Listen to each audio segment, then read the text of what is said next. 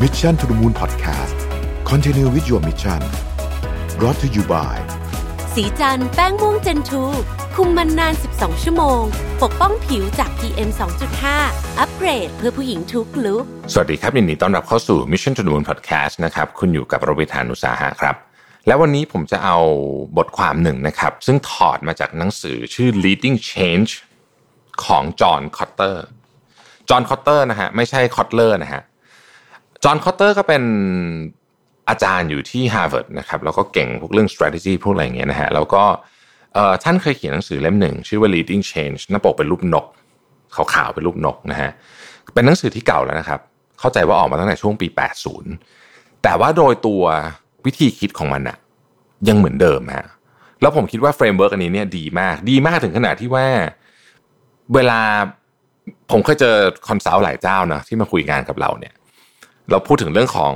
organizational transformation คือการเปลี่ยนองค์กรปฏิรูปองค์กรเนี่ยยังดึงเอา framework นี้มาพูดเลยนะฮะเพราะฉะนั้นเป็น framework ที่ได้รับความนิยม แล้วก็มีหลายคนเอาไปใช้ แล้วก็ออกมาแล้วได้ผลดีจริง ๆนะครับ ทีนี้ใน framework นี้มันมีทั้งหมด 8 ขั้นตอนหรือเราจะเรียกว่า8 steps ก็ได้เป็นขั้นบันไดนะครับ อันที่1เนี่ยนะครับเขาเรียกว่า establish a sense of urgency เดี๋ยวเรามาลงดีเทลกันนะครับ อันที่ 2 uh, form a powerful guiding coalition นะครับอันที่สาม create a vision อันที่สี่ communicate the vision อันที่ห้า empower others to act on the vision อันที่หก plan for and create short term wins นะครับและอันที่เจ็ด consolidate improvements and produce more change นะฮะเรามาดูกันทีละข้อเลยนะครับ ข้อที่หนึ่ง establish a sense of urgency คืออะไร อันนี้ผมว่าเป็นอันที่ ต้องรีบทำคือเวลาเราบอกว่าโลกกำลังเปลี่ยนเร็วธุรกิจกำลังเปลี่ยนเร็วเดี๋ยวไอ้นั่นก็จะถูก disrupt อะไรอย่างเงี้ยนะครับ เรามักจะคิดถึงแต่องค์กรของคนอื่นซะเยอะ เรามักจะนึกภาพองค์กรเราไม่ค่อยออกอันนี้ไม่ไม่ไม่ใช่ทุกคนนะครับ บางคนเขาก็นึกออกแต่แต่มีคนเยอะอะที่นึกไม่ออก ถ้าเรานึกไม่ออก และพนักงานของเราทั้งหมดเลยก็นึกไม่ออกด้วยเนี่ย สิ่งที่มันไม่มีคือมันไม่มี sense of urgency ความรู้สึกว่าเร่งด่วน ไอความรู้สึกที่เร่งด่วนที่ว่าเนี่ยมันเหมือนกับว่าไฟไหม้ฮะถ้าไฟไหม้คุณต้องรีบหาทางออกหรือว่าดับเพลิงถูกไหมฮะแต่ถ้าเกิดคุณไม่รู้สึกถึงความร้อนของไฟ คุณก็จะชิวๆนะฮะเพราะฉะนั้นเนี่ยทำยังไงถึงจะ establish a sense of urgency มันก็ต้องมีหลักการเหมือนกันไม่ใช่อยู่ดี จะไปร้องโวยวายเอ้ยด่วนด่วนๆต้องเปลี่ยนอย่างนี้ก็ไม่ได้นะครับ เราก็ต้องเริ่มต้นจากเอาข้อมูลมาดูกันก่อน เอาข้อมูลในตลาดมาดูกันว่า โอเค ตลาดณวันนี้เป็นแบบนี้ คู่แข่งเราเป็นแบบนี้ นะฮะผู้บริโภคเราซึ่งคือคนที่สำคัญที่สุดเนี่ยเปลี่ยนพฤติกรรมไปเป็นแบบนี้ กฎเกณฑ์ของรัฐบาลเป็นแบบนี้ เทคโนโลยีที่อยู่ในสายงานของเราอีก 5 ปีมันจะมีสิ่งนี้เกิดขึ้นอีก 3 ปีจะมีสิ่งนี้เกิดขึ้น อีก 10 ปีจะมีสิ่งนี้เกิดขึ้น มันจะกระทบอะไรกับธุรกิจของเราบ้าง ในทั้งหมดเนี่ยที่พูดมาทั้งหมดเนี่ยนะครับ ลูกค้ารัฐบาลเอ่ออะไรเทคโนโลยีต่างๆเนี่ยคู่แข่งเนี่ยอะไรคือความเสี่ยง อะไรคือสิ่งที่จะทำให้ธุรกิจเราแย่ลง แล้วก็อะไรคือโอกาสนะฮะอะอันนี้คือ sense of urgency นะครับ ในนี้เขาบอกว่าคุณต้องชักชวนหรือว่า convince เนี่ยให้คนระดับ manager ขึ้นไปเนี่ยนะฮะ75%นะฮะ75%เพื่อให้เห็นว่า เฮ้ยการเปลี่ยนแปลงมันต้องทำจริงๆนะเพราะว่าจริงๆนะครับ การเปลี่ยนแปลงในองค์กรที่จะเกิดขึ้นได้แบบเต็มเต็มรูปแบบจริง ๆ เนี่ยคีย์สำคัญมากๆเลยคือ mid level manager คือผู้บริหารระดับสูงเนี่ยอาจจะคิดว่าเป็นบุคคลสำคัญในการเปลี่ยนแปลงนะครับ จริง ๆ อันนั้นน่ะคือทำได้แค่ทิศทาง แต่คนที่ลงมือทำให้การเปลี่ยนแปลงมันเกิดขึ้นทุกวันทุกวันทุกวันจริง ๆ เนี่ยคือตัว manager ฮะเพราะว่านี่แหละเป็นกึ่งกลางระหว่างผู้บริหาร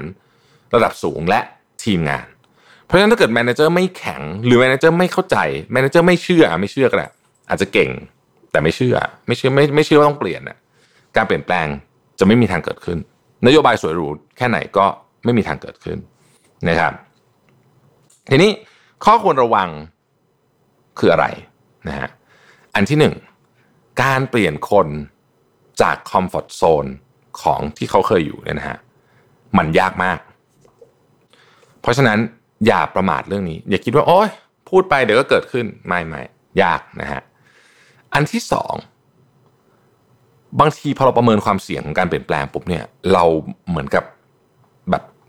ไม่กล้าทำต่อแข็งทื่อไปเลยว่างั้นเถอะนะคือแบบกลัวหมดเลยเนี่ยนะฮะอันนี้ก็เป็นความเสี่ยง เพราะว่า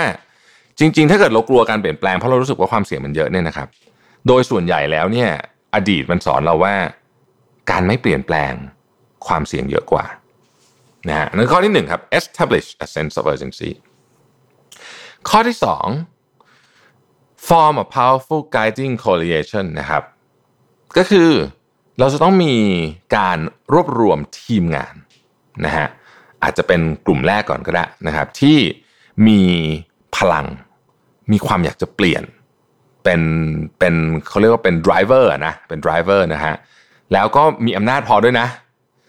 ที่จะเริ่มสร้างความเปลี่ยนแปลง ความเปลี่ยนแปลงในองค์กรเนี่ยมันมักจะเป็นลักษณะของการขยายจากจุดเล็กๆแล้วค่อยๆกว้างขึ้นนะครับ สมมติมีทีมทีมหนึ่งแล้วกันนะฮะยกตัวอย่างเขาก็อะลุกขึ้นมาเปลี่ยนการแปลงวิธีการทำงานใหม่ทีมอื่นไม่ต้องทำเอาทีมนี้มาทำก่อน แล้วมันสำเร็จ มันทำให้การทำงานดีขึ้น คนอื่นก็จะเริ่มแบบเออน่าทำตามเนาะนะฮะทีนี้อีกอันหนึ่งที่น่าสนใจก็คือ ตัวขัดขวางการเปลี่ยนแปลง สำคัญคือระบบไฮรักีของบริษัท แผนกนั้นเป็นอย่างนี้หัวหน้าคนนั้นไอ้นู่นไอ้นี่พวกนี้เนี่ยต้องถูกตัดออกนะครับ ดังนั้นเนี่ยเราจะเห็นว่าหลายบริษัทที่ทำเรื่องของการเปลี่ยนแปลงเนี่ยมักจะมีอยู่2อสรูปแบบ รูปแบบที่ 1 คือทำ virtual team เอาคนจากหลายทีมมารวมกัน หรือรูปแบบที่ 2 ตั้งทีมใหม่ไปเลย ตั้งทีมใหม่มาเลยมาทำเรื่องเรื่องการเปลี่ยนแปลงโดยเฉพาะ รูปแบบที่ 3 ตั้งบริษัทใหม่ไปเลย คือไปทดลองมาก่อนให้เรียบร้อยเสร็จว่าเฮ้ยเปลี่ยน วิธีการใหม่แบบนี้ดี แล้วค่อยเอากลับมาที่ตัวบริษัทแม่นะครับ วิธีที่ 3 นี้ก็อาจจะต้องเป็นองค์กรที่มีไซส์ใหญ่สักนิดหนึ่งถึงจะคุ้มที่จะทำนะฮะข้อควรระวังคืออะไรนะครับ อันที่หนึ่งฮะทีมเวิร์กไม่ใช่ของที่ทุกคนมี และไม่ใช่ของที่ทุกคนเป็น เวลาคุณจะรวบรวมคนที่มาเป็นเราเรียกว่าเป็น change agent team หรืออะไรก็แล้วแต่เนี่ยนะคุณแน่ใจนะว่าเขาสามารถทำงานเป็นทีมได้นะครับ เหมือนเล่นกีฬาครับ แน่นอน skill เตะฟุตบอลกับ skill ตีเทนนิสเนี่ยไม่เหมือนกันอยู่แล้วนะฮะอันนี้มันชัวร์อยู่แล้ว แต่ถ้ามองลึกลงไปอีกหนึ่งขั้น เราจะค้นพบว่าคนที่เล่นฟุตบอลเนี่ยจะต้องเก่งเรื่องการเล่นเป็นทีมให้ได้ด้วยนะฮะนั่นหมายถึงว่าบางโอกาสวันก่อนเพิ่งคุยกับอาจารย์นพดลผมชอบการเทียบตัวอย่างนี้มากบางโอกาสเนี่ยสมมติวิ่งเข้าไปเนี่ยนะคุณคุณคุณครองบอลอยู่นะครับ สมมติว่าคุณเป็นศูนย์หน้านะฮะคุณครองบอลอยู่นะครับคุณวิ่งเข้าไปกองหลังมาเพียบเลยเนี่ยนะฮะตำแหน่งศูนย์หน้าคุณควรจะเป็นคนยิงใช่ไหม แต่จริงแล้วเนี่ย คุณจะยิงก็ได้นะ แต่โอกาสเข้ามันน้อยกว่าการจ่ายให้เพื่อน แบบนี้ต้องจ่ายให้เพื่อน sense อันนี้ของนักฟุตบอลเนี่ยนะครับ มันมีอยู่ตลอดเวลา ผมไม่ได้บอกว่าคนตีเทนนิสไม่มีทีมเวิร์กนะไม่ใช่ไม่ใช่ แต่การเล่นเทนนิสเนี่ยมันเล่นคนเดียวถูกไหมฮะแข่งคู่ต่อสู้อีกฝั่งหนึ่งเพราะฉะนั้นเขาก็ไม่ได้เรื่องนี้มันไม่ได้อยู่ในหัวตลอดเวลา เพราะมันไม่ได้มีลูกบอลต้องส่งให้ใคร จุดประสงค์คือการเอาชนะคู่ต่อสู้ฝั่งตรงข้ามเท่านั้นเองนะฮะ อันเนี้ยคือประเด็นที่ควรระวัง ข้อที่สามคือว่า create a vision นะฮะสร้างวิชั่นให้ชัดเจนว่าเออเราจะเปลี่ยนเนี่ยเปลี่ยนทำไมแล้วภาพสุดท้ายจะเป็นยังไงนะครับเสร็จแล้ววิชั่นเสร็จไอ้ที่สำคัญกว่าก็คือ คุณต้องค่อยๆ craft strategy ออกมานะค่อยๆนะฮะค่อยๆ เพราะว่าหนึ่งมันมันจะยากกว่าปกตินิดหนึ่งตรงที่ไอ้ strategy อันนี้เนี่ยที่คุณกำลัง craft ออกมาเนี่ยมันเป็นสิ่งที่คุณอาจจะรู้ ข้อมูลไม่เยอะ ใช่ไหมเพราะเป็นของใหม่นะครับ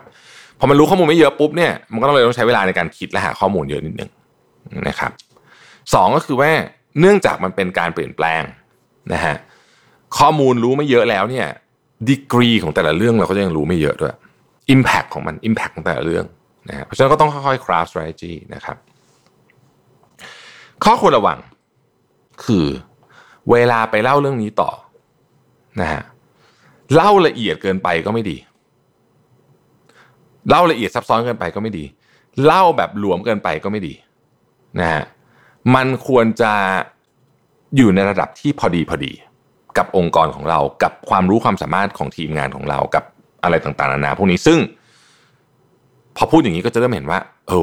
ยากคือเราต้องรู้เหมือนกันว่าจุดพอดีของเราอยู่ตรงไหน แต่ละองค์กรไม่เหมือนกัน ถ้าผมทำวิชั่นของเทสลาอย่างเงี้ยสมมตินะผมเป็นอีลอนมัสเนี่ย แล้วทีมงานของเขาก็เป็นแบบทีมงานแบบอีลอนมัสทีมงานแบบเทสลาแบบ SpaceX เนี่ยวิธีการสื่อสารมันคงจะไม่เหมือนกับการสื่อสารองค์กรประเภทอื่นนะฮะข้อที่สี่คือการสื่อสาร communicate the vision นะฮะคือโอ้อันนี้อันนี้งานใหญ่ คือคือคุณต้องใช้ทุกอาวุธทุกทุกอย่างที่คุณมีในมือทั้งหมดทั้งปวงเนี่ยมาสื่อสารให้ได้นะฮะ แล้วก็ไม่ใช่ทำครั้งเดียวจบนะเอาถ้าเรียกทุกคนมานะฮะประชุมทาวน์ฮอลแล้วก็สื่อสารไม่ได้ คือมันต้องถูกแทรกเข้าไปในเหมือนทำ corporate culture อะมันต้องถูกแทรกเข้าไปในทุกๆ element ของการทำงานทำแล้วทำอีกทำแล้วทำอีกซ้ำไปซ้ำมาเนี่ยนะครับ แล้วก็ที่สำคัญก็คือว่า vision เนี่ยเวลาเรา build มันขึ้นมาเนี่ยมันไม่ได้ทำทีเดียวเสร็จใช่ปะทำโดยการแสดงให้เห็นเป็นตัวอย่างจากผู้บริหารเนี่ยดีที่สุดนะฮะ ข้อควรระวังของการ communicate the vision คืออะไรนะครับหนึ่ง communicate น้อยเกินไป ตรงไปตรงมาเลยนะฮะแบบอ่าทำเสร็จแล้วประชุม town hall เสร็จฉันทำ present มาอันหนึ่งจบแบบเนี้ยน้อยไปนะฮะอันที่สองก็คือว่า เวลาคุณสร้าง vision ไปแล้วอะคุณต้องแน่ใจว่าตัวผู้บริหารแล้วก็ทีม lead ทั้งหลายเนี่ยต้องทำตัวตามเส้นทางเดียวกันนั้นด้วยพูดง่ายคือต้องทำตัวเป็นตัวอย่างให้กับทุกคนด้วยนะครับ ไม่งั้นไม่เกิดเหมือนกัน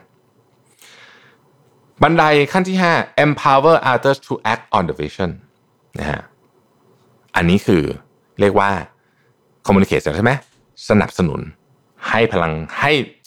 ให้ทรัพยากรให้คนสามารถที่จะ act on vision นั้นได้นะครับ เช่นอะไรหนึ่งอาจจะเอาอุปสรรคต่างๆออก โครงสร้างอะไรที่มันไม่เวิร์กกับการทำงานแบบใหม่ เช่น โครงสร้างที่ทำให้การทำงานมันช้า ก็ต้องเอาออก เพราะโดยส่วนใหญ่แล้วเนี่ยเวลาจะทำ transformation โดยเฉพาะยุคนี้เนี่ยอันหนึ่งที่เราจะเห็นในเกือบทุกบริษัทจะเขียนเหมือนกันหมดก็คือว่าทุกอย่างต้องเร็วขึ้น เพราะฉะนั้นทุกอย่างต้องเร็วขึ้นเนี่ยสิ่งหนึ่งที่ทำให้เร็วขึ้นได้ก็คือ เอาไอ้ระบบอะไรก็ตาม หรือว่าโครงสร้างอะไรตามที่มันไม่ work เนี่ยออกนะฮะข้อที่สองต้องสนับสนุนให้คนรับความเสี่ยงมากขึ้น ไม่ว่าจะเป็นเรื่องของ ไอเดียใหม่ๆ การทดลองอะไรต่างๆพวกนี้นะครับคือคือการเปลี่ยนแปลงมันจะไม่เกิดขึ้นหรอกถ้าคุณไม่ทำสิ่งใหม่ แต่ทำสิ่งใหม่มันมีความเสี่ยง เราต้องสนับสนุนให้เขารู้สึกว่าความเสี่ยงเป็นเรื่องที่โอเค ปัญหาของข้อนี้ empower others to act the vision คือถ้ามันมีคนที่เป็นแบบไม่ยอมเปลี่ยนเป็นไอ้แค่ขวางคลองอยู่แล้วบริษัทไม่เอาคนนี้ออกไป การเปลี่ยนแปลงจะไม่เกิดขึ้น หรือเกิดขึ้นช้ามากๆ หรือเกิดขึ้นแบบมีปัญหา เพราะฉะนั้นต้องกล้า ถ้าคุยแล้วปรับทัศนคติก็แล้ว ไอคนนี้ยังไงก็ไม่ยอมเปลี่ยน ฉันจะทำแบบนี้ ต้องออกนะฮะข้อที่ 6 plan for and create short term wins นะฮะ vision มันยาวถูกไหม vision มันยาวๆนะฮะเราก็ต้องมาดูว่า เอ๊ะ ในแต่ละ step ของมันเนี่ย มันมีอะไรที่เรียกว่าเป็น short term win ก็คือชัยชนะแบบเล็ก ตลอดทางได้ไหมนะฮะอันนี้สำคัญมาก มันเป็นกำลังใจให้กับทีมงานนะครับ ข้อที่มีโอกาสผิดพลาดก็คือว่า ไม่มีการวาง structure ถ้าไม่มีการวาง structure เนี่ย short term success เนี่ยมันจะเกิดขึ้นแบบแบบเกิดเกิดบ้างไม่เกิดบ้างตามมีตามเกิดว่างั้นเถอะอันนี้ไม่ดีนะครับ แล้วก็การเปลี่ยนแปลงเนี่ยภายใน 12 ถึง 24 เดือนเนี่ยต้องเห็นความสำเร็จ อะไรบางอย่างที่เป็นรูปธรรม ไม่งั้นคนจะเริ่มรู้สึกว่าทำไปก็เท่านั้นนะฮะเพราะฉะนั้นการเปลี่ยนแปลง วางโครงสร้างมาดีหมด จัดคนมาดีหมด แต่คุณต้องเอนจิเนียร์ให้มันเกิดความสำเร็จบ้าง อย่างน้อยบางส่วนในช่วงแรก เพื่อให้คนมีกำลังใจ ข้อที่ 7 consolidate improvements and produce more change นะฮะอันนี้ก็คือว่าเอ่อ คนที่เวลาจะเปลี่ยนแปลงเนี่ยมันจะต้องมี change agent คุณจะต้องให้อำนาจคนเหล่านี้ ถ้าไม่มีก็หามาจากข้างนอก ถ้าไม่มีก็ฝึกนะครับ แล้วก็ต้องต้องบอกว่า เวลาเปลี่ยนแปลงระบบพวกนี้เนี่ยต้องได้รับ support อย่างเต็มรูปแบบจาก CEO และ C level ทีมผู้บริหารระดับสูงเนี่ยต้อง support เต็มที่ ไม่ใช่ว่าปล่อยเขาไปตามมีตามเกิดแบบนั้นไม่ได้นะครับข้อผิดพลาดของเรื่องนี้คืออะไรนะฮะเอ่อ ข้อผิดพลาดของเรื่องนี้ก็คือ ปล่อยให้คนที่เป็นตัวขวางการเปลี่ยนแปลงเนี่ย ยังคงมีอำนาจอยู่ ยังคงทำงานได้อยู่ยังคงนู่นนี่ได้อยู่เนี่ยอันนี้คือข้อผิดพลาดนิดหนึ่งอันที่สองก็คือว่าระวัง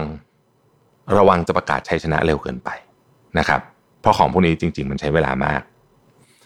ข้อสุดท้ายนะครับ institutionalize new approach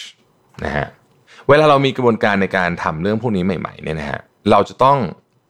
ทำให้เห็นว่า พฤติกรรมใหม่ มันสร้างความสำเร็จขององค์กรใหม่อย่างไร ต้องทำให้เห็นนะฮะอย่าไปคิดเอาเองว่าทุกคนจะเข้าใจหมดนะครับ เวลา